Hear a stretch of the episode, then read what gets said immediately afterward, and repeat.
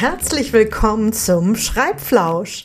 In meinem Podcast lernst du alles zum Thema Schreiben, Bücher machen und wie du damit mehr Einkommen erzielst.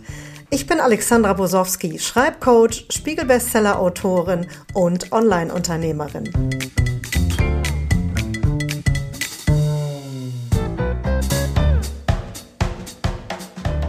Halli und hallo, ich bin heute schon wieder ganz aufgeregt. Herzlich willkommen zur 17. Folge vom Schreibflausch und heute bin ich endlich mal wieder nicht allein. Und ich bin deswegen aufgeregt wie ein Fangirl, denn ich habe hier Daniela Rohrig sitzen. Und wenn jetzt jemand sagt, hm, hm, irgendwie kommt mir der Name bekannt vor.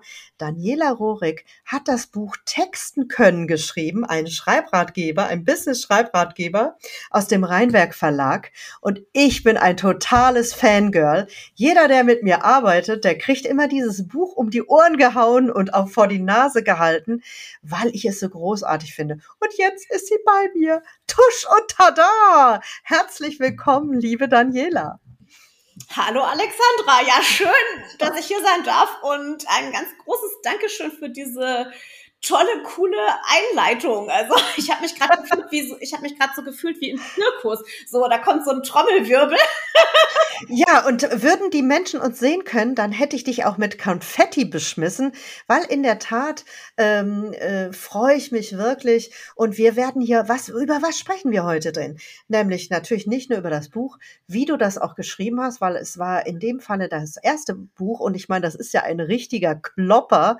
Also wie ist es dir ergangen? Umgang. Und wir sprechen auch über unsere Schreibwelt, weil äh, Daniela selber ist auch ein, Schre ein eine Schreibcoach und ähm, unterrichtet sozusagen auch das Schreiben, äh, aber für eine ganz spezielle Gruppe. Und über all das werden wir jetzt mal schreiben. Und vielleicht hast du sogar auch noch ein paar gute Tipps für uns, äh, was man denn, äh, wie man dein Buch besonders gut benutzen kann. Also wenn ich dich schon mal da habe. Aber du sagst, ähm, äh, erzähl erst mal ein bisschen von dir. Wie bist du zum Schreiben überhaupt gekommen? Oh, zum Schreiben überhaupt. Oh, das ist natürlich eine lange Liebesgeschichte, ja. genau. Anni und die Worte. Ähm, also mein erster Job nach dem Studium, ich wollte übrigens immer Journalistin werden, habe das dann aber aufgegeben, nachdem ich ein bisschen bei der Taz und sogar bei der Bild-Zeitung, es war ein ganz schwarzes Kapitel in meiner Geschichte war, ja. und ja, danach habe ich dann einen Job angefangen als Fernsehredakteurin. Ich war tatsächlich mal bei einer Talkshow und zwar es ist noch schon wieder was Peinliches. Also bei der Andreas Türk Show war ich Redakteurin. Und dann sagte ein Kumpel von mir zu mir irgendwann mal, Dani, du kannst viel besser schreiben als ich und ich bin Werbetexter. Warum bewirbst du dich nicht mal bei einer Werbeagentur? Weil ich hatte so ein bisschen, ich hatte so ein bisschen geheult, dass diese Talkshow-Welt für mich echt nicht das Wahre ist so. Und ich habe es gewagt, ich habe mich beworben und die haben mich dann irgendwie als Junior-Texterin genommen bei einer Werbeagentur in Hamburg und das war so mein Einstieg. Ah, und hast du dort gespürt, dass du irgendwie so angekommen bist in deiner Welt? Weil ich weiß ja von dir, dass du auf jeden Fall leidenschaftliche Schreiberin bist. Also du hast richtig die Wortliebe und das verbindet uns auch.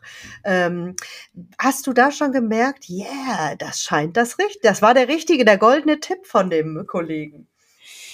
Ähm, naja, das hat schon ein bisschen gedauert, ehrlich gesagt. Und zwar, ich dachte immer, ich kann das nicht. Also ich hatte wahnsinnig Spaß am Schreiben. Also ich habe wirklich Spaß dran, Worte zu finden, Wortbilder zu gestalten.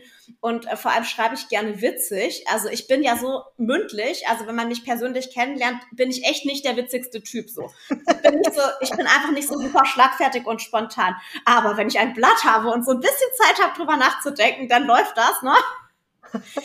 Und äh, genau, und das wollte ich einfach. Also mir hat es einfach Spaß gemacht, mich damit zu beschäftigen. Aber ich dachte wirklich in der Werbeagentur auch anfangs so, hey, ähm, ich kann das nicht. Also, weil ich sollte immer, keine Ahnung, massenweise Headlines schreiben und irgendwelche Texte und dann sagt der Kreativdirektor so, na ja, mal schauen. Also ich hatte da einfach so keine richtige Anleitung und ich hatte ja auch ehrlich gesagt keine Ahnung von Werbetexten. Und mhm.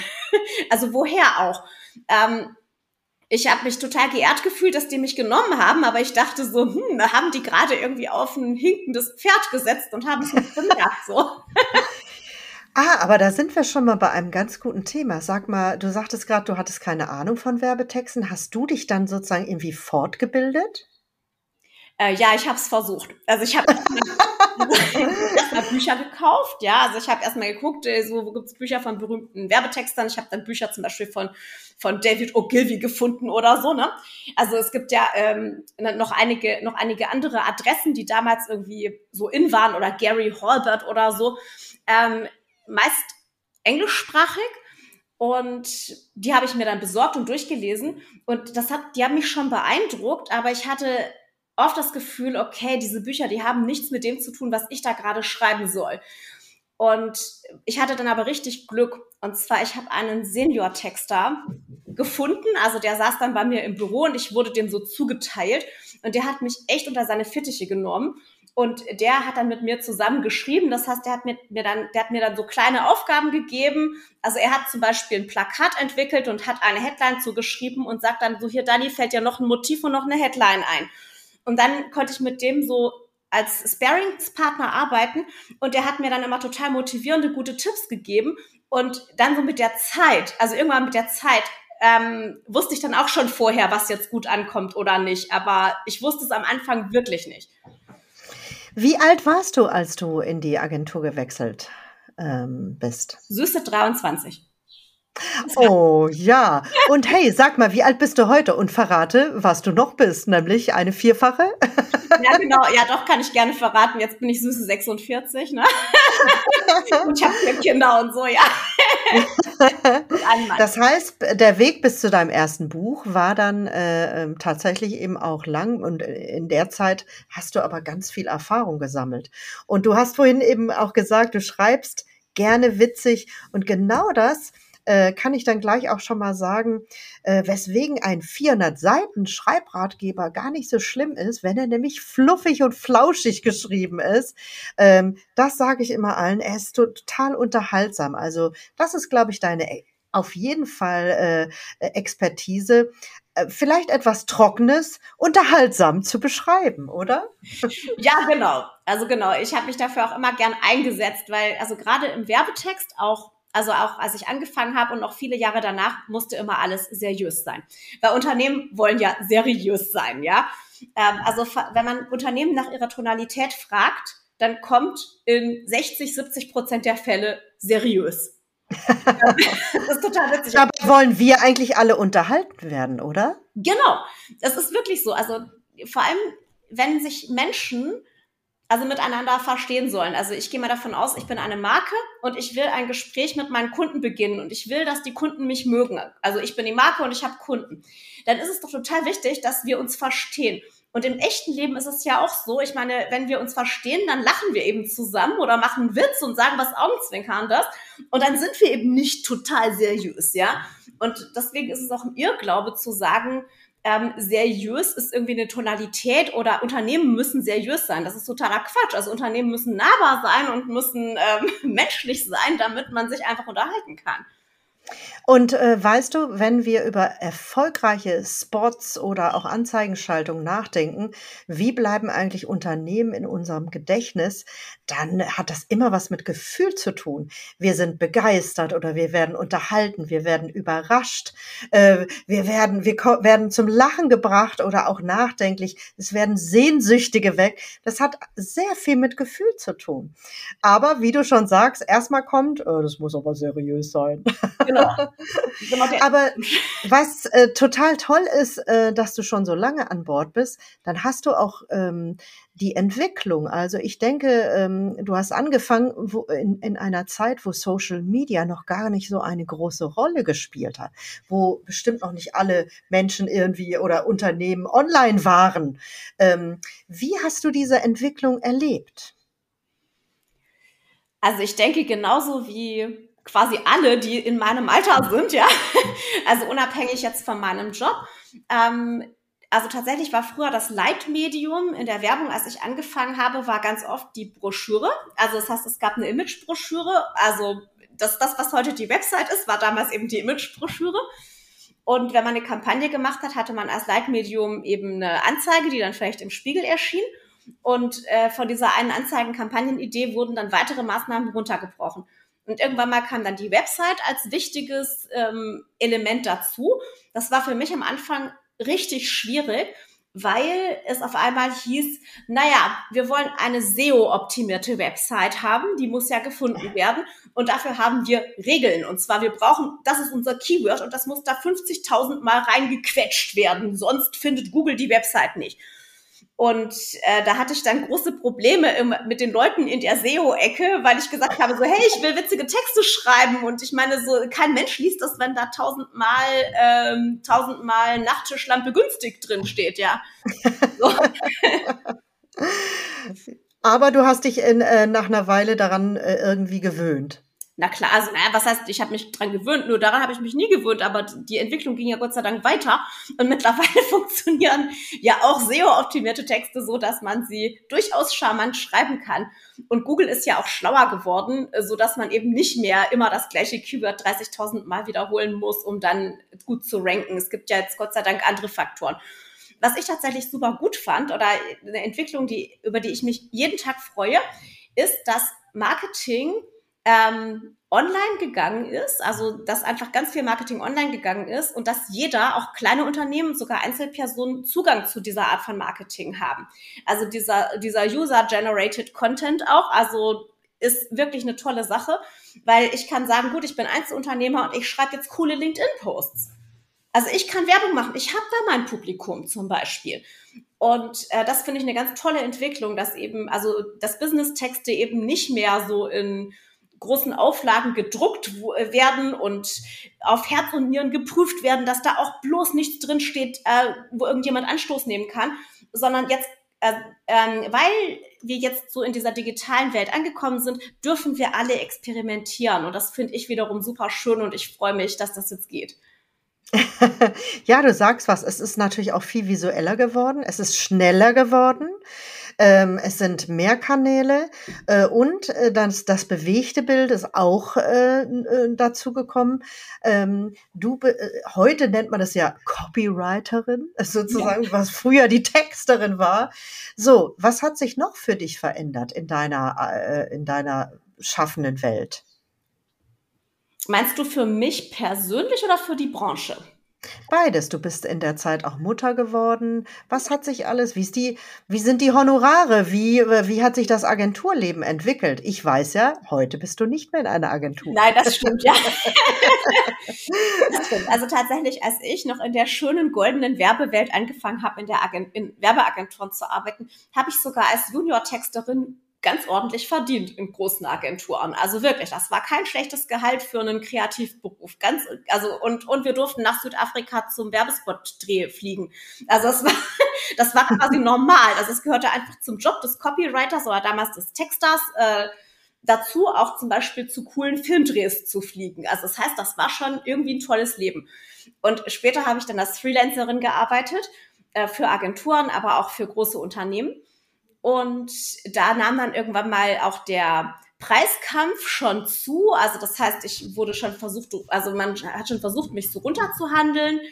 Ähm, ich konnte ganz oft aber widerstehen, weil ich ja schon so ein paar Jahre Berufserfahrung auf dem Buckel hatte und dann ging das schon irgendwie.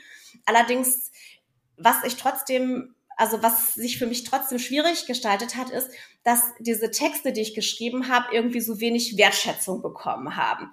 Also ich schreibe zum Beispiel irgendwas von Auftraggeber und dann kommt irgendwie lapidar zurück, so, ja, das sind nicht ganz wir oder ja, wir wissen auch nicht, was uns daran nicht gefällt. Und ich meine, gut, es kann einfach sein, dass ich schlecht gearbeitet habe. Ähm, allerdings kann es auch sein, dass äh, Leute, die von dem Job nicht wirklich was verstehen, also die selber nicht schreiben, Texte beurteilen und ja, das hat mich dann irgendwann mal unglücklich gemacht. Also genauso wie ich teilweise für Texte wahnsinnig viel Lob bekommen habe, die ich selber gar nicht so toll fand. Ja, also aus den gleichen mhm. Gründen. Also ich will jetzt nicht sagen, ich bin sauer, weil jemand meine Texte doof fand. Ich war auch irritiert, weil jemand Texte, die ich nicht so toll fand, äh, jetzt absolut in den Himmel gelobt hat. Und ja, und, man, und ich konnte einfach ähm, sehen, oder das sehe ich jetzt immer mehr sogar, dass eben diese, diese Textarbeit ziemlich verramscht wird. Also dass eben Massentexte gesucht werden, also so Texter, die ganz viel schreiben und die sich zum Beispiel pro Wort bezahlen lassen. Oh ja, furchtbar. Und äh, wir, das ist nämlich auch ein bisschen unser Thema, nämlich ordentliche Honorare, ordentlich Bezahlung, Wertschätzung. Ähm, was ist eigentlich unser Handwerk äh, wert oder was bin ich wert? Und ich glaube, wir Frauen können da gar nicht oft genug hinschauen.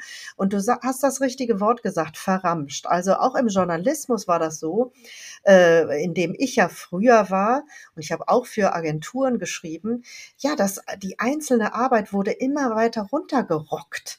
Äh, man hat immer mehr geschrieben.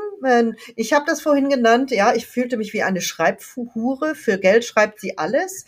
Äh, und ähm, weil es auch so eingefordert wurde und, und die tatsächliche Arbeit, Blut, Schweiß und Tränen wurden überhaupt nicht mehr gesehen von denjenigen. Äh, und das war auf Dauer, ist das sehr unbefriedigend. Ne? Ja, auf jeden Fall. Also ich kann das voll verstehen. Also ich denke, im Journalismus ist es noch extremer als beim Werbetexten. Ähm, aber beim Werbetexten gibt es auf jeden Fall auch diese Tendenzen, also dass einfach ähm, so Texte nicht so besonders wertgeschätzt werden, obwohl sie so wahnsinnig wichtig sind. Und ich sag, ich sag das jetzt auch nicht, ja, weil ich natürlich Texterin bin und meinen Job wichtig finde, ja, sondern, sondern weil man ja sieht, was gute Texte bewirken können. Also gerade zum Beispiel in so einem Online-Marketing-Funnel oder auch in einer Unternehmenspräsenz, also auch wenn es um Imagepflege geht, und da schreibt ein Unternehmen einfach gute, witzige, unterhaltsame Texte, dann sind das die besten Vertriebsmitarbeiter, also diese Texte. Und komischerweise werden die Leute, die diese Texte schreiben, oft wirklich schlecht bezahlt oder Unternehmen glauben immer noch so, ach ja, die Website, das kann ja die Praktikantin Lisa schreiben, so. Da ja. ja nur ein bisschen Text drauf, so. Ja, und äh, du hast vorhin die bösen Buben von der Bildzeitung erwähnt. Ja. Die waren, glaube ich, auch mit äh, die ersten, äh, die gesagt haben, ähm, äh, ja, unsere Leser können die Zeitung füllen. Also die haben ja die ersten Leserreporter sozusagen mit eingeführt. Und äh, es ist tatsächlich so, dass ähm, so ein bisschen auch aufgekommen ist, das kann ja eigentlich jeder, wie du das auch schon gesagt hast. Jeder kann jetzt Sender sein, auch durch Social Media. Und so sind natürlich auch so, äh, ich sag jetzt mal so, Schreibfarmen wie KZ-Hühner, wie Textbroker und so in, aufgekommen, wo eben die Pfennigbeträge, Centbeträge gezahlt werden. Und ähm, äh, wir haben uns vorhin auch über Honorare unterhalten und werden das jetzt gleich auch noch öfter tun. Was kann man eigentlich tun, um das zu verhindern, dass die Preise und Honorare immer weiter runtergerockt werden? Und für mich äh, war, kam es ganz eindeutig dazu, weil wir sind ein Teil des Systems, solange wir Ja sagen. Also ähm, manchmal merkt man gar nicht, wie das passiert, weil wir uns vielleicht mitten in dieser Rush-Hour des Lebens befinden. Du bist Mutter, du bist berufstätig, äh, du bist gewohnt, so war es in der Branche. Und dann unterschreibt man und sagt Ja. Und dann stellt man fest, ach du liebes bisschen, ich habe mich in den Burnout gearbeitet und mein, ich werde, ich arbeite immer mehr und ich werde immer ärmer. Also das war zum Beispiel, was bei mir passiert ist. Und ich habe für mich entschieden, ich muss das System verlassen. Ich muss auch Nein sagen. Nein zu schlecht bezahlten Jobs. Ich habe aber auch ein, äh, ehrlich gesagt, fühlte ich mich früher eher als Typ so arme Poetin, Freelancer. Man hat auch ein bisschen damit kokettiert, dass man ja so ein verpeilter Chaot ist. Man hat aber eben auch nicht seine, sein Honorar businessmäßig, unternehmerisch mal unter die Lupe genommen und mal ausgerechnet, sag mal, wie, wie lange darf denn eine Arbeit überhaupt dauern und was verdiene ich und was muss ich auch für meine Rente, für mein Kranksein, für sonst wie zurücklegen. Letztendlich war es bei mir so, kam ich nicht mal mehr auf einen Mindestlohn. ich weiß nicht, wie es bei dir war. Ja, also also tatsächlich habe ich nie wirklich schlecht verdient. Also wirklich, also so richtig schlecht habe ich nie verdient, ähm, weil ich zu einem Zeitpunkt noch ähm, mich weiterentwickelt hatte und für mich selber die ja, ich habe quasi meine Texte selber so, so gut wertgeschätzt, weil ich aber auch Hilfe von außen hatte und so, dass ich mich dann auch besser verkaufen konnte und vielleicht auch gesagt habe, so, nee, ich bin jetzt hart, ich arbeite nicht für jedes Honorar, sondern, sondern hier, ihr müsst mir diesen Stundenlohn bezahlen und unter 90 Euro läuft nichts. So. Und das habe ich schon sehr lange durchgezogen. Und das funktioniert auch. Aber was ganz, ganz wichtig war für mich, war, dadurch, dass eben die Außenwelt ganz oft Texte nicht so wertschätzt, weil es sind ja nur so ein paar Texte, ähm, kommt man selber als Texter, als Copywriter ähm, ganz schnell dazu zu sagen, ach ja, dann kann ich da auch kein Geld für verlangen, wenn die anderen das als zu wenig wert empfinden. Ja. Und deswegen ist es ganz, ganz wichtig, dass man eben lernt, seine Arbeit selber wertzuschätzen. Und das geht eben auch nur, wenn man seine Werkzeuge schärft. Also wenn man wirklich selber sein Handwerk gut trainiert, so dass man selber sicher sein kann, okay, ich beherrsche mein Handwerk wirklich. Und dann kann ich auch rausgehen und kann Geld dafür verlangen. Und dann, also dann würde ich nicht auf die Idee kommen, irgendwelche Texte für irgendwie Millicents zu verkaufen. Und äh, das ist auf jeden Fall schon mal ein äh, großer Tipp hier. Macht das nicht, ihr lieben Leute. Macht es einfach nicht. Sagt Nein zu solchen schlechten Dingen, weil sonst nährt man auch das, das System. So, kommen wir doch mal zu deinem Buch. Sag mal, Daniela, wie ist das Buch in dein Leben gekommen? Och, da sagen wie die Jungfrau zum Kind, aber nein, so war es nicht. Es war dafür was zu anstrengend. Nee, ich habe tatsächlich, ich habe irgendwann mal beschlossen, ich möchte meine Karriere verändern und ich möchte jetzt äh, nicht mehr mich, nicht mehr mich mit Auftragsarbeiten bezahlen lassen, sondern ich möchte jetzt anderen Leuten das Werbetexten beibringen und habe dann ein, meinen Blog gestartet. Ich habe also angefangen, also so halbwegs lustige Blogartikel übers Werbetexten zu schreiben. Und tatsächlich ist ein Artikel mal, also ein Gastartikel, den ich fürs Zielbar-Magazin geschrieben hatte, voll durch die Decke gegangen und hat dann quasi die, die, die Grenzen der Online-Bubble, in der wir damals waren, echt gesprengt. Und äh, dieser Artikel war einfach so wahnsinnig erfolgreich. Und so konnte mein jetziger Lektor vom Rheinwerk Verlag mich finden. Der hat diesen Artikel gefunden, hat dann meinen Blog gefunden und der hat mich dann angerufen und hat wirklich gesagt, so hier, Frau Rorik, wollen Sie nicht ein neues Standardwerk zum Texten schreiben? Und ich so wie ich. Sind Sie da sicher, dass ich da die richtige Person bin? Ähm, also ich war total überrumpelt von diesem Vorschlag und hatte auch total so Angst vor der eigenen Courage, aber habe es natürlich dann gemacht. Also ich habe dann gesagt, so na klar mache ich das. Also auch wenn ich glaube, ich kann es nicht, aber da kann man ja nicht Nein sagen. Also wenn, wenn, wenn irgendwie Rheinwerk anklopft und fragt, ob man ein Standardwerk schreiben möchte. Naja, genau, so ist das Buch in mein Leben gekommen. Und ich meine, alleine schon, dass du sagen kannst, Standardwerk, ja. Nachschlagewerk. genau. Weißt du, das ist ja keine Eintagsfliege, sondern du hast wirklich ähm, viele Bereiche des Business-Texte-Schreibens äh, aufgegriffen. Du gibst Schreibtipps in diesem Buch. Äh, du hast alles in Kleinteile zerlegt, damit wir auch als äh, Leserin dir Schritt für Schritt folgen können. Und ähm, also ich selber, ja genau, jetzt muss ich noch mal wieder Fangirl schwärmen. Ähm, ich habe das gesehen und äh, wenn man selber Schreibcoach ist, dann hat man zwei, erstmal macht es Peaks, weil man hätte es gerne selber geschrieben. Äh, und ich habe es natürlich sofort bestellt. Und dann war ich einfach nur noch begeistert, weil es wirklich unterhaltsam und lehrreich äh, und so weiter ist. Und hier nochmal das Zweite, auch Schreibcoaches müssen übrigens sich fortbilden. Also wenn man schon so lange wie wir im, im, im, im Geschäft ist, es bleibt nicht stehen. Die Moden verändern sich, die Textsorten verändern sich, das Wording, es kommen andere dazu. Und ich bin, also ich liebe es auch, mich fortzubilden und weiterzuentwickeln. Und dann habe ich dieses schöne Buch gekriegt und dachte, oh, also auch ich habe es für meine Webseite zum Beispiel, meine Vision daraus entwickelt, die ihr auf der Über mich Seite findet, findet. Also selbst so alte Schreibhäsinnen wie Brosi, die lernen noch was dazu. Und ich sage immer auch zu meinen äh, ähm, Kundinnen, die das dann in der Schreib-WG oder so nutzen, Lasst euch nicht erschrecken. Äh, 400 Seiten äh, wirkt, äh, ja, damit kann ich auch fiese Menschen verkloppen mit dem Buch. Aber ich kann einfach auch ins äh, Register schauen und mir den Teil raussuchen, ähm, den ich gerade brauche. Also wenn ich gerade eine Webseite texten muss, neu, die über mich Seite oder eine Sales Page oder eben eine Serie machen möchte äh, im, im, im Social Media. Ich kann überall dahin gehen, wo ich es gerade brauche. Und das ist das Praktische. Aber wieder zurück zu dir. So, du hast Ja gesagt, warst bestimmt ganz aufgeregt. Auch du hast deinen ersten äh, Buchvertrag in der Hand gehalten. Wie war das alles für dich? Hast du hart verhandelt? Äh, nein, äh, ich habe überhaupt nicht hart verhandelt. Ich habe das einfach so genommen, was die mir angeboten haben. Und äh, mein Lektor sagte, hier, wir sind Rheinwerk, wir haben gute Konditionen. Und ich habe dann gesagt, okay, also auch ohne, ähm, also auch ohne weiter zu recherchieren oder zu verhandeln, weil ich ehrlich gesagt von der Perspektive ein Buch zu schreiben so überrollt war, dass ich irgendwie ja ich habe das gar nicht als Mittel zum Geldverdienen so betrachtet, also gar nicht, nicht mal von Anfang an. Ich dachte irgendwie, ja, ich schreibe das jetzt und das ist dann so Marketing für mich oder so oder das ist eine schöne Herausforderung. Ähm, also ich bin gar nicht auf die Idee gekommen, da toll zu verhandeln. Und das, obwohl ich normalerweise, also gerade wenn es um meine Honorare ging, zum Beispiel als Texterin, da war ich ja immer hart, aber das war für mich was anderes.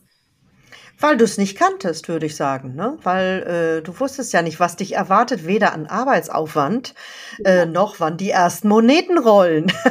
genau, oh ja, das, da sagst du was mit dem Arbeitsaufwand. Genau, nämlich ich weiß, dass mein Lektor noch gesagt hat, als ich gefragt, äh, als der mich gefragt hat, da wie schnell schaffen Sie das denn? Vier Monate? Und ich so, nein. Also ich wusste schon von, von vornherein, dass ich sowas niemals in vier Monaten schaffen kann. Hab dann gesagt, so, naja, so ein Jahr mal, ne? Und äh, der sagte dann, ja, so die meisten Autoren bei uns, die schaffen das so zwischen vier und sechs Monaten. Und ich habe wirklich ein Jahr lang, also ich habe fast, ich habe fast nichts anderes gearbeitet. Ich habe mich so gequält, ein ganzes Jahr lang, ja. Und das war wirklich, also ich habe immer gedacht, ich schaffe das nicht. Und ähm, ja, es war jedenfalls total furchtbar, dieser Prozess.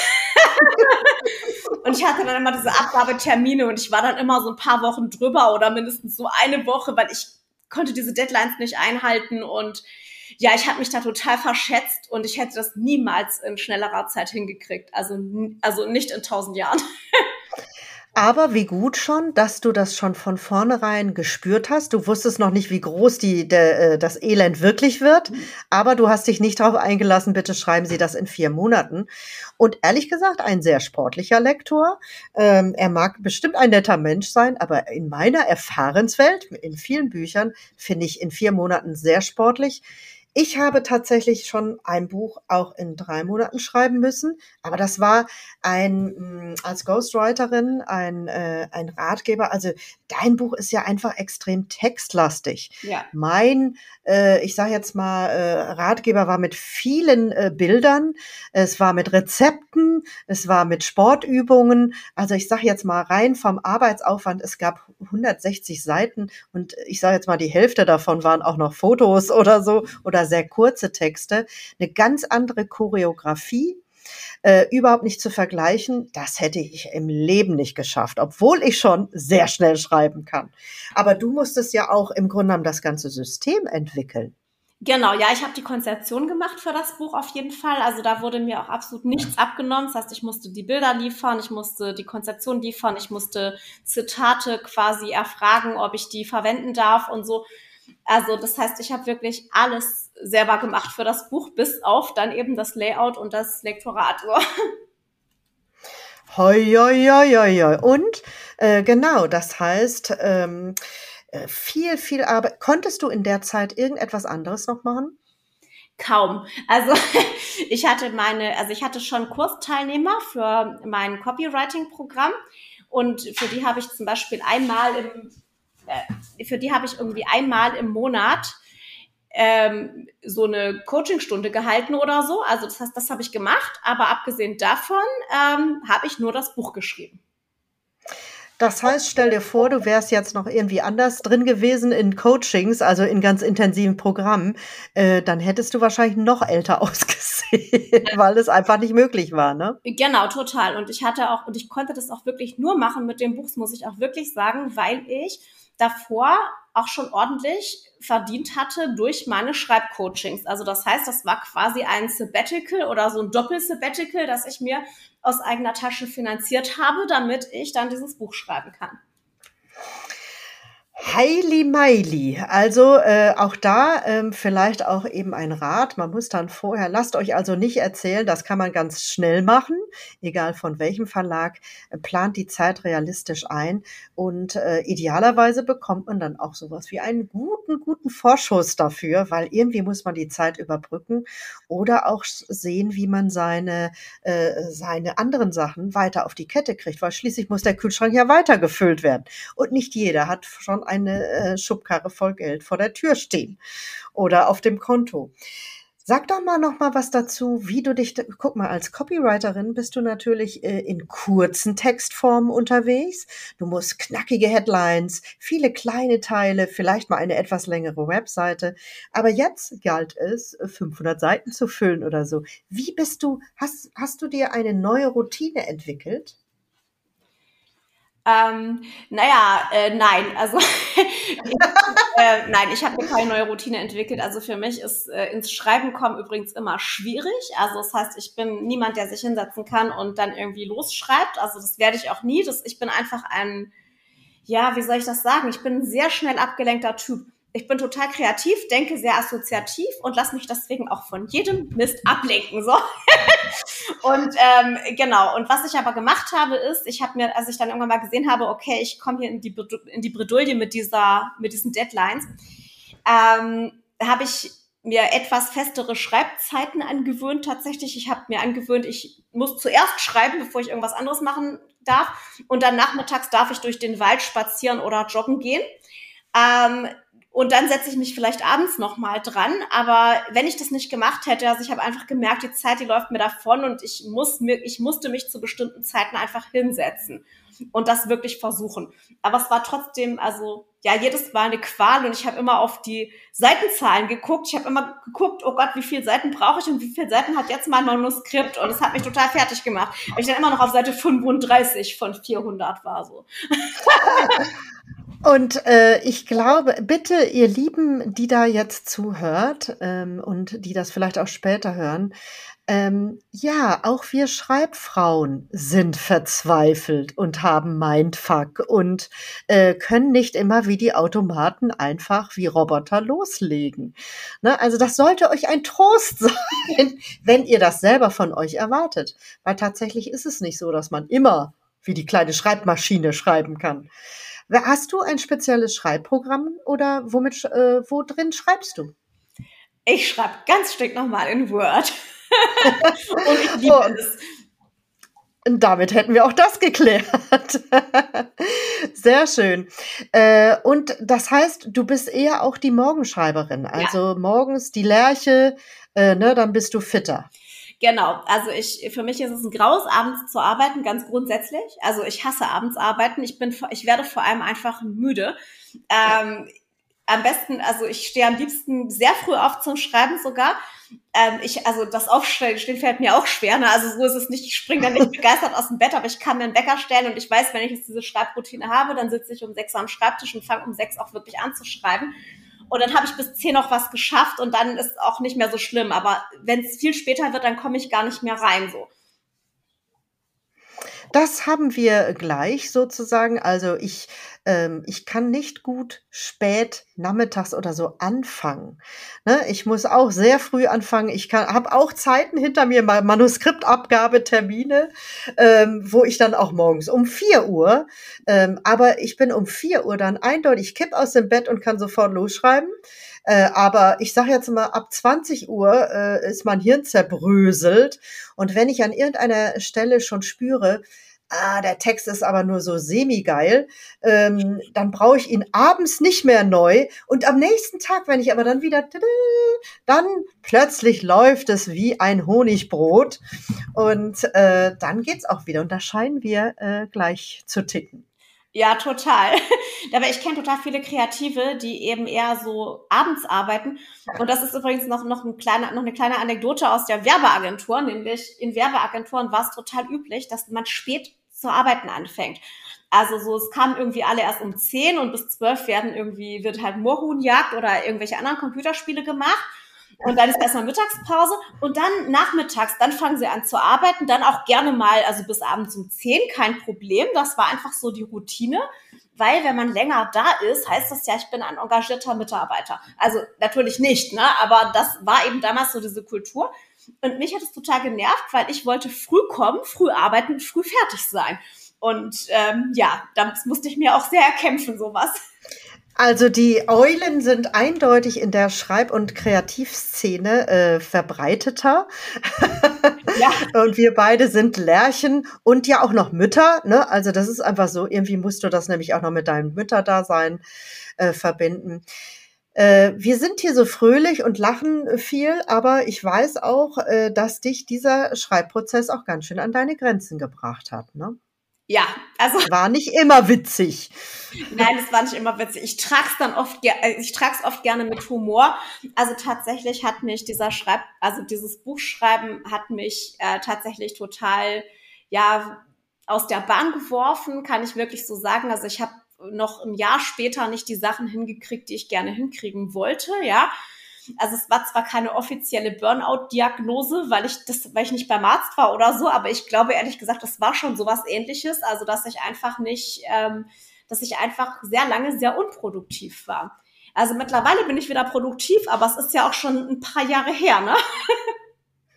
Ja, 2019 ist es erschienen mhm. und ähm, aber in der Tat, das ist ja so eine Gewalt. Ich sage auch immer zu meinen Leuten im Buchkurs, Leute, das ist kein äh, Sprint, sondern eine Langstrecke und das Leben passiert und ähm, Jetzt sind ja die Mensch, die meisten Menschen, mit denen ich ein Buch schreibe, äh, die machen das ja für ihr Unternehmen oder für ihre Seele oder für ihr Pläsier oder wie auch immer und sie haben keinen Abgabetermin. Und manchmal ist das schlecht, weil dann, dann brechen sie ab, weil, ach, ich habe ja noch alle Zeit der Welt.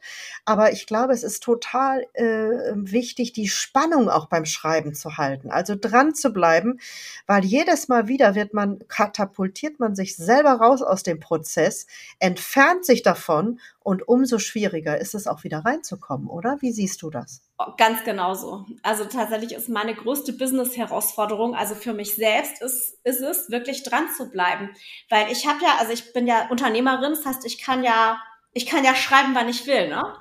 Und dadurch, dass ich äh, Redaktionspläne und ähnliches wirklich hasse, also ich verabscheue das, ich äh, benutze sowas auch nicht. Also ich schreibe dann, wenn ich Lust habe und wenn mir was einfällt. Und das wird sich auch nie ändern, aber, aber genau deswegen fällt es mir, ja, also genau deswegen sehe ich wirklich dieses Problem, wenn man keine Deadline hat, dann ist es so viel schwieriger, sich zu motivieren. Und eine Deadline motiviert mich auf jeden Fall schon. Also eigentlich geht's ohne Deadline bei mir gar nicht. Äh, das haben wir, äh, ja genau, viele Bücher wären nicht geschrieben worden, wenn es nicht den Abgabetermin und so ein bisschen Druckbetankung. Also man denkt ja vor am Anfang, ah, ich habe ja noch das ganze Jahr Zeit und dann bup, bup, bup, bup, bup, bup. Ähm, Heili Meili, also ich habe auch schon solche wildesten Phasen. Du hast mir vor, im Vorgespräch auch erzählt, dass irgendwann deine Familie auch on Strike gegangen ist und die fanden das überhaupt nicht witzig, ne? Ja, die fanden das auch nicht witzig, das stimmt. Also, meine, also weil ich habe einfach immer auch viel am Wochenende gearbeitet, aber vor allem früher, als ich ähm, noch Auftragstexterin war, also als ich als Werbetexterin gearbeitet habe, als Freelancerin. Und da wurde ich dann immer von Agenturen gefragt, so hier Freitagnachmittags, hier, Dani, willst du den Job? Ähm, wir buchen dich zwei Tage, Montag muss es fertig sein. Oder ja, und das, und das ähm, war schlecht für unsere Familie auf jeden Fall, weil ich habe mich auch nicht getraut, Nein zu sagen, weil ich dachte, wenn ich da jetzt einmal absage, dann buchen die mich nie wieder und dann verdiene ich nie mehr Geld. also ich hatte da wirklich so, so schlimme Existenzängste. Mhm. Ja, und also dann habe ich aber tatsächlich die Art, wie ich äh, mein Berufsleben fülle, eben also geändert, indem ich wirklich äh, zur Unternehmerin geworden bin und jetzt eben quasi ein Bildungsunternehmen habe, um nicht mehr am Wochenende arbeiten zu müssen. Aber ganz ehrlich, ähm, dadurch, dass ich eben so unstrukturiert bin oder eben ja nicht gut klarkomme, wenn ich selber keine Deadlines habe, muss ich jetzt immer noch viel am Wochenende arbeiten. Also irgendwie, äh, irgendwie so ganz, so ganz komme ich noch nicht klar. Aber wer weiß, ich, ich habe Entwicklungspotenzial. Aber ich sage jetzt mal so, natürlich, wir sind ja Kreativschaffende Und ein bisschen gehört es auch zu uns dazu, dass wir nicht wie die Beamten arbeiten. Also äh, ohne jetzt Beamte irgendwie zu diskreditieren, damit meine ich eher eben sehr planvoll, sehr strukturiert, sondern ähm, ich weiß nicht, wie es dir ergeht. Also wir müssen auch ein bisschen hippie im Kopf und überhaupt äh, sein, ähm, weil das Schreiben passiert ja auch viel. Also woher kommen denn fluffige und flauschige und lustige Worte oder auch äh, traurige, berührende? Das muss spielt sich in unserem Inneren ab und dafür muss es Raum geben. Äh, und ja, manchmal hat man äh, seine hat hat man das kann man das auf Knopfdruck, wenn man einen guten Tag hat und wenn man in the flow ist oder weil man eh grad. Aber spannenderweise, ich muss zum Beispiel äh, ich gehe jetzt nächste Woche in die, Sommer, in die Sommerpause mhm. und ich versuche dann nicht online zu sein. Ich versuche, ähm, meine beste Kreativität entwickelt sich wieder, wenn ich was renoviere oder wenn ich in meinem Garten puddle, ich weiß, oder Fenster putze. Wie ist das bei dir? Ähm, ja, also total also gutes Thema, also finde ich super, super spannend, weil ich selber, also für mich ist das sehr, sehr unterschiedlich. Und zwar natürlich bin ich kreativ, während ich sonst was mache. Also keine Ahnung, ich laufe zum Beispiel sehr gerne durch den Wald, aber ähm, ich habe seit einiger Zeit übrigens, um äh, meine Produktivität wieder anzuregen, habe ich ein Laufband unter dem Schreibtisch stehen. Und seitdem ähm, laufe ich jetzt beim Arbeiten. Also ich gehe, ich schlendere so beim Schreiben. Und das hilft mir total, so reinzukommen. Und gerade dadurch, dass ich so wahnsinnig, ein, dass ich ein ganz schlimm abgelenkter Mensch bin, also das ist ganz furchtbar. Ich, ähm, genau, also ich lasse mich einfach von allem ablenken. Und dadurch brauche ich eben auch ein bisschen diese Routine, dieses, okay, jetzt bin ich an meinem Schreibtisch, jetzt schreibe ich, jetzt laufe ich auf meinem Laufband und dann können die Ideen auch fließen. Aber ich muss schon diesen Rahmen schaffen, dass meine Gedanken in die richtige Richtung rennen. Weil sonst denke ich über alles Mögliche nach. Also wenn ich irgendwie im Garten buddle und so, da kann mir auch meine Arbeitsidee kommen, aber wahrscheinlich habe ich dann irgendwie eine Idee für ein Fantasy-Rollenspiel oder so. und ein, es ist ja einerseits ein Geschenk, so viel im, im Köpfchen und in seiner Fantasie zu haben, und andererseits muss es irgendwie in Bahn gelenkt und in Zaum gehalten werden, äh, damit irgendwas hinten bei rauskommt und man auch nicht abends das Gefühl hat, äh, oh Gott, ich habe ja gar nichts geschafft oder ich möchte doch so gerne. Auch vor allen Dingen, wenn es darum geht, etwas für sich selber zu erreichen, was wir als Unternehmerin natürlich gerne tun wollen. Ne? Ja, das ähm, ja, das stimmt. Also genau, da sagst, da sagst du auch gerade was. Also ich habe sehr, sehr viele Tage, also in meinem Leben, also wirklich sehr, sehr viele Tage, an denen ich am Ende des Tages sagen muss, ich habe nichts geschafft von dem, was ich schaffen wollte. Aber dafür weiß ich, welchen Pulli ich als nächstes stricken möchte. Oder dafür, also das heißt, ich beschäftige mich dann einfach mit irgendwelchen anderen Sachen, ja. Ähm, und das gehört also tatsächlich zu meiner kreativen Freiheit dazu, zu beschließen, auch sehr, sehr oft nicht zu arbeiten tatsächlich. Ich arbeite sehr, sehr wenig eigentlich.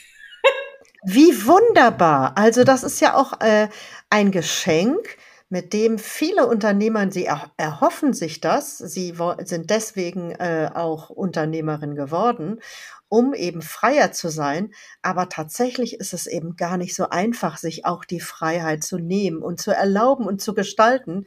Also ich kann schon sagen, ähm, äh, ich arbeite viel, viel, viel, viel mehr, als ich möchte. Es, äh, vielleicht hat es auch was damit zu tun, weil man es so gern macht, aber du sagst auch selber eben von dir selber, dass du so vielseitig interessiert bist. Und ähm, ich finde das mega toll. Da werde ich mir jetzt auch noch mal ein Scheibchen wieder von abschneiden, ähm, dass du eben sagst, okay, jetzt gehe ich ein Pullover stricken oder jetzt gehe ich in den Wald. Also tatsächlich, äh, ähm, du warst beinahe im Burnout oder hast dich so äh, gefühlt. Ich selber war, hatte schon einen und immer wieder stelle ich fest, dass ich, äh, also ich muss gut auf mich aufpassen, damit ich nicht zu viel mache. Das hat natürlich auch damit zu tun, wenn man nicht nur in einem Feld unterwegs ist, sondern in mehreren, weil man seine Arbeit auch noch sehr liebt. Aber äh, ich habe eben auch erkannt, um den Kopf zu erholen, muss ich komplett ausschalten. Und deswegen gibt es auch bei mir so Regeln wie Handy bleibt aus, kommt sowieso nicht mit ins Schlafzimmer. Ich lese keine Mails nach 18 Uhr. Ich ähm, bitte meine Kunden ganz radikal, wenn die mich zufällig per WhatsApp kontaktieren, dann dürfen die das nicht am Wochenende und nicht morgens um 4 Uhr oder so. Äh, dann höre ich manchmal so, hey, äh, du kannst doch dein Handy auslassen. Liebe Leute, das geht euch gar nichts an. Ich möchte mein Handy anlassen. Wann ich, aber da muss ich wirklich Grenzen ziehen, ist, glaube ich, so ein, ein Punkt auch. Äh, weil, ich meine, jetzt sind meine Kinder etwas größer, aber die waren auch mal Teenager und waren auch vor Corona mal unterwegs und feiern. Und dann möchte ich als Mutter des Nächtens für meine Kinder erreichbar sein, um sie zu retten, wenn sie dann irgendwo sind. Und aber ich möchte nicht morgens um vier Uhr äh, WhatsApp von meinen Kunden bekommen oder abends, äh, sonntags abends um 23 Uhr. Und ich glaube, das sind ganz wichtige Maßnahmen für mich auf jeden Fall. Weißt du, was ganz spannend ist? In meinem früheren Leben als Journalistin wollte ich immer mit den anderen sein, in den Redaktionen dort mitmischen. Ich habe erst sehr, sehr viel später festgestellt, dass ich äh, hochsensibel bin und mir dieses ich bin in einem Großraumbüro, dass mir das überhaupt nicht gut tut, weil ich nämlich ungefähr 9000 Antennen immer ausgefahren hatte und wie du das auch geschildert hast, nämlich, hey, kann ich hier durch euch helfen? Kann ich hier noch meinen äh, Senf dazugeben? Und jetzt sitze ich ganz alleine und still in meinem Arbeitszimmer und ohne Musik und ohne Ablenkung, habe mir Routinen entwickelt und bin tatsächlich zufriedener geworden. Oh, das kann ich so verstehen. Also total. Mir ging es ganz genauso. Also mit dieser, dieser Arbeit im Großraumbüro haben wir total identische Erfahrungen gemacht, ja. Ich, ähm, also für mich gibt's nichts Schlimmeres, also für mich gibt's nichts Ablenkenderes als Gespräche übrigens, also ko telefonierende Kollegen. Äh, das, äh, also es geht wirklich gar nicht. Ich kann nicht schreiben, wenn ich jemanden ja. telefonieren höre. Ja. Geht nicht. Ähm, genau. Oder ich selber, genau, will dann auch, will dann natürlich auch mit meinen netten Kollegen reden und so. Und ich meine, genau, ich will dann was mit denen besprechen und am Ende des Tages habe ich mal wieder nichts geschafft. Und das stimmt schon. Also die einzige Chance, was zu schaffen, habe ich wirklich, wenn ich alleine in meinem Kämmerchen bin und da wirklich drauf getrippt bin, dass ich jetzt an einem Text schreibe. So. Ja, ich kann auch nicht, es gibt Texter, die äh, machen sich Musik an. No way. Nee. Ne? Also das äh, kann ich, äh, ich kann mit Musik vielleicht irgendwie Buchhaltungsaufgaben erledigen, aber wahrlich nicht, äh, nein, ich kann da nicht schreiben. Ähm, das ist äh, und äh, der der deswegen liebe ich mein Homeoffice, weil es immer mein Homeoffice ist sozusagen. Und ähm, das ist ganz diese diesen Fokus und diese Konzentration. Aber tatsächlich, ähm, du hast dir zum Beispiel ein äh, kleines Laufband angeschafft. Das finde ich mega. Also auch hier ein toller Tipp. Äh, ich habe auch kann diese Erfahrung bestätigen, dass man in der Bewegung sehr kreativ werden kann. Auch der Kopf ähm, kann geleitet werden. Ähm, ich hatte oft auch das Syndrom oder dass der Kopf zu voll ist. Irgendwann merke ich, hey, Ende Gelände, äh, Tilt and over. Und was muss ich dann tun? Was kann ich tun, damit er entleert wird, damit wieder Z äh, Platz für Kreativität kommt? Ich habe mir ein Klavier angeschafft. Schön weil, äh, also ich bin überhaupt, ich werde keine begnadete Pianistin, äh, das ist nicht zu befürchten, ich werde kein zweites Standbein aufbauen. Aber ich muss mich so konzentrieren, um mein kleine, äh, alle meine Entchen oder mein Adele-Song äh, zu lernen, dass ich überhaupt nicht mehr an die Arbeit denken kann.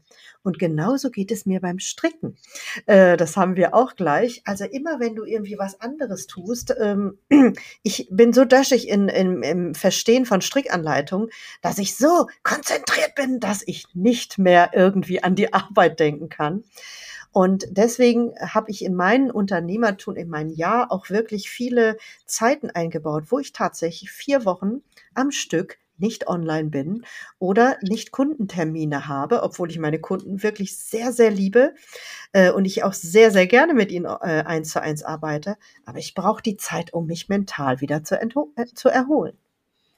Ja, das kann ich total verstehen. Also es ist bei mir wirklich ähnlich. Also ich habe, äh, bei mir ist es nicht das Klavier. Ich spiele, äh, ich habe das peinlichste Instrument der Welt und zwar ich spiele Blockflöte. Oh nein, es ist überhaupt nicht peinlich. Ich kann auch Blockflöte. Ich liebe es. ja, ich spiele auch in so einem Barockensemble und so. Also oh, ähm, so richtig. Ah. Also, also, ich spiele Blockflöte tatsächlich als Hobby unter anderem, genau, weil ich, äh, weil mich das genau so, ähm, also das ist koordinativ so anspruchsvoll, die Finger schnell zu bewegen und dabei irgendwie äh, schnelle Noten zu lesen, ähm, dass ich da wirklich total, also garantiert nicht an die Arbeit denken muss. So. genau. Und mit den also, auch, genau. Äh, übrigens, äh, eins meiner Tipps auch äh, für meine Leute, immer hier so, ähm, äh, für meine Kunden auch, wenn die nicht ins Schreiben kommen, ich arbeite ja, du arbeitest viel mit Menschen, die beruflich texten. Ja. Ne, das ist so deine äh, ähm, äh, Mission, äh, ihnen äh, beizubringen, wie sie das noch flauschiger machen oder welche Tipps und Tricks sie haben können. Und ich arbeite viel mit Menschen, die zum ersten Mal mit beruflichem Schreiben zu tun haben, die, die das brauchen, um ihr Business aufzubauen oder eben ihr Buch zu schreiben. Und sie haben natürlich überhaupt keinen Handwerkskoffer, um eben ins Schreiben zu kommen. Und eins meiner liebsten Tipps ist auch vorher zu tanzen.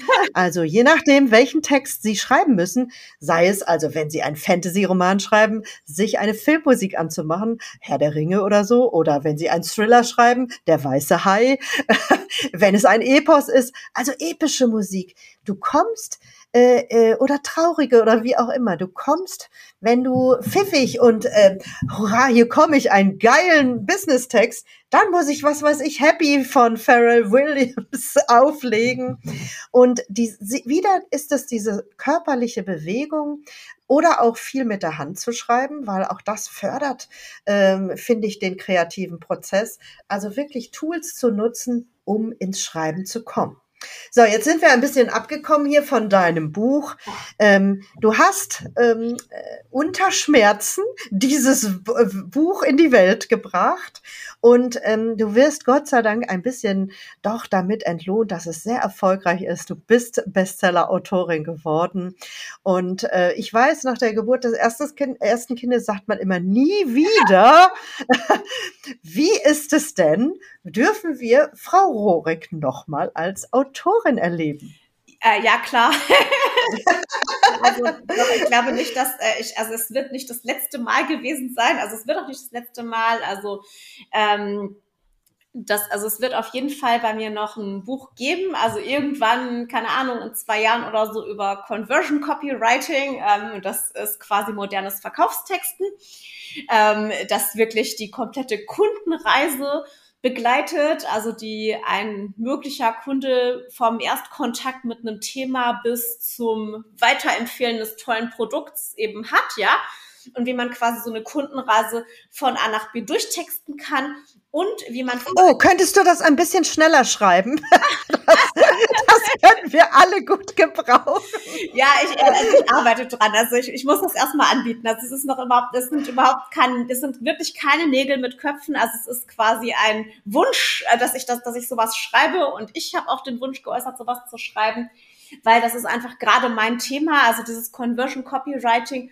Ja. Das, äh, das ist auch ein wirklich, das ist auch wirklich ein cooles Thema, weil ähm, weil vor allem wir haben jetzt auch so technische Mittel, um zu prüfen, wie unsere Texte ankommen. Also gerade wenn wir uns zum Beispiel Leserzahlen von Blogartikeln anschauen, Öffnungsraten von E-Mails und äh, Klickraten auf irgendwelchen Landingpages.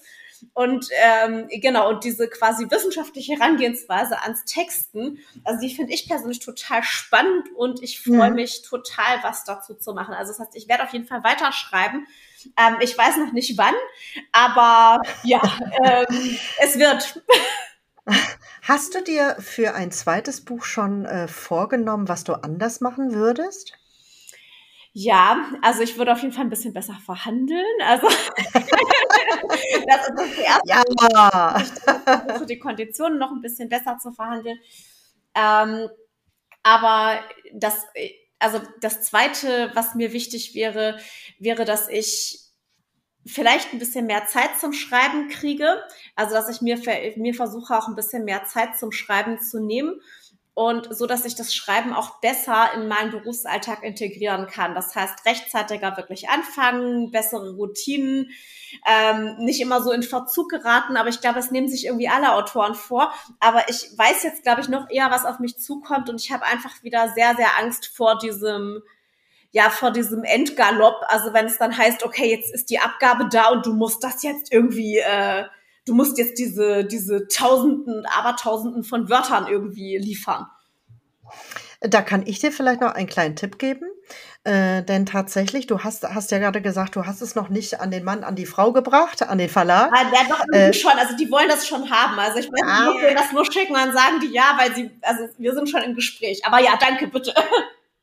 Du könntest einfach schon mal anfangen zu schreiben. Äh, auch wenn äh, eigentlich noch nicht vielleicht eingetütet ist alles, aber du weißt ja auf jeden Fall, dass es äh, so oder so irgendwie, ich meine, wenn du in deinem Bereich einen Bestseller geschrieben hast, dann ist man schon acht Stufen weiter. Ähm, mhm. ne? Also äh, da ist auch ein größeres Vertrauen. Ja, die kann das, die kann durch so einen Prozess gehen. Und wenn du jetzt einfach schon anfängst zu schreiben, das äh, hilft dir vielleicht und unbedingt eben, du wirst nicht sagen, okay, ich mache es in vier Monaten. Nein, auf gar keinen Fall. Ähm, aber zum Beispiel vielleicht einen guten Vorschuss rauszuholen ähm, und dann auch in Ruhe da, auch die Planung so zu machen, dass du nicht viel anderes machen musst, dass dann in diesem Jahr tatsächlich äh, hauptsächlich das Buchschreiben dann auch äh, passiert. Und was wir auch gesagt haben, ein Ei, drei Pfannekuchen, gucken, dass auch dein Buch immer weiter schön für dich wirkt und bei der VG Wort gemeldet zu sein, äh, Tantiemen zu kassieren und äh, ja, überall in, in, gute Podcasts zu kommen. ja, ja, das, du hast natürlich auch mit deinem Thema wirklich äh, äh, eine Chance, dass dein Buch ein sogenannter Longseller, ein Standardwerk wird, dass wir vielleicht noch in zehn Jahren sagen, oh, die Rohrig, das ist, dann wird es nur noch der Rohrig-Atlas. die Bibel, die Rohrig-Textbibel. oh Gott, ja. Ja, auf jeden Fall ist dein Buch keine Eintagsfliege. Und das ist äh, äh, bei aller Arbeit auch aller Ehren wert. Ne? Also, und, und es wird dann auch weiter Geld in deine Kasse spülen. Ja, das stimmt. Also, das finde ich auf jeden Fall gut. Also, das ja, dass das Buch jetzt nicht schon wieder weg vom Fenster ist und deswegen behandelt es ja auch so viele verschiedene Textthemen und äh, da werden dann bestimmt auch neue Textthemen noch hinzukommen. Ja, äh, das wird bestimmt weitergehen damit. Und eins muss man auch sagen, ähm, ja, der Rheinwerk Verlag ist ja für diese Schinken, für die schweren Werke bekannt, mhm. aber die eben auch eine Relevanz haben. Und ähm, also ich habe durchaus auch schon äh, Bücher geschrieben, die einfach jetzt gerade einer, einem Modethema unterlegen sind. Und dann ist man schneller weg vom Fenster. Also von Nachhaltigkeit kann da überhaupt nicht gesprochen werden. Und ähm, immerhin erlebst du da auch so eine Wertschätzung. Du hast mir auch gesagt, dass du äh, das toll findest, wie, wie das Marketing läuft ja. äh, bei Rheinwerk. Und äh, da kann ich dir sagen, das können nicht alle von sich behaupten. Also viele La Verlage kommen auch gar nicht hinterher, was daran liegt, dass immer weniger Menschen immer mehr machen dort müssen und sie die Bücher rausscheißen, als gäbe es keinen Morgen, um das mal ganz böse auszu. Ähm, und das ist oft so sinnlos. Also ich habe den Eindruck, dass du in einem Bereich unterwegs bist, wo sehr wohl überlegt wird, welches Thema wird denn gerade gebraucht und was ist relevant und wie können wir länger davon gut haben. Ja, auf jeden Fall. Also ich finde, also ich finde den Rheinberg Verlag auf jeden Fall auch wirklich gut für Autoren, weil, also zumindest, ich habe jetzt keine anderen Erfahrungen, das heißt, ich kann ja nicht sagen, wie es beim anderen Verlag ist, aber ich habe schon das Gefühl, die kümmern sich um mich, die laden mich auch zu Workshops ein und die, ähm, ja, die haben wirklich auch tolle Leute im Marketing, die mich auch ab und an kontaktieren und eine Idee haben oder mich anfragen, ob ich irgendwas machen kann, um noch Marketing, also damit das Marketing noch besser läuft. Und ja, also ich habe, ich fühle mich da als Autorin auf jeden Fall gut betreut. Super, also das wird auch den Verlag freuen. Ein kleiner Gruß noch. Aber in der Tat, äh, wenn ihr ähm, noch mehr von ähm, Daniela äh, lesen wollt, ihr folgen wollt, wir verlinken natürlich alles in den Show Notes. Ihre Webseite Text Matters, das heißt eben nicht Daniela Horig. Ähm, aber wenn sie nicht antwortet, wisst ihr, sie ist im Wald oder stricken oder schreibt ein Buch. Und ich freue mich total, dass du hier warst. Und äh, ich werde diesen kleinen äh, Schreibbackstein weiter empfehlen. Wir verlinken alles. Und ähm, großartig, ganz herzlichen Dank, dass du da warst und auch äh, geteilt hast, die Freuden und Leiden äh, der Schreibenden sozusagen. Ja, klar, also sehr gerne und es ist ja auch wichtig, also ne, dass man nicht, nicht immer nur die Sonnenseiten sieht, sondern auch ein bisschen einen ja, kritischen Blick auf die Sache wirft. Aber vielen, vielen Dank, dass ich da sein durfte. Also hat mir viel Spaß gemacht. Ach, super. Äh, ein Wort fällt mir jetzt noch ein, genau, kritischer Blick. Ähm, wir haben vor, äh, vorhin auch festgestellt, dass gerade im Copywriting äh, sehr viele plötzlich hochpoppen und denken, sie können es. Ne? Wie erlebst du das? Und ich meine, du bist schon so lange am Markt. Ach so, ja, na, ja, natürlich ganz genau so. Also Copywriting ist jetzt gerade so ein Modeding, also auch ein Modebusiness.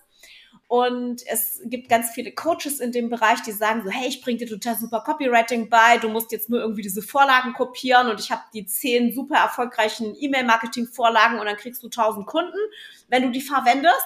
Ich, über, ich formuliere das jetzt überspitzt.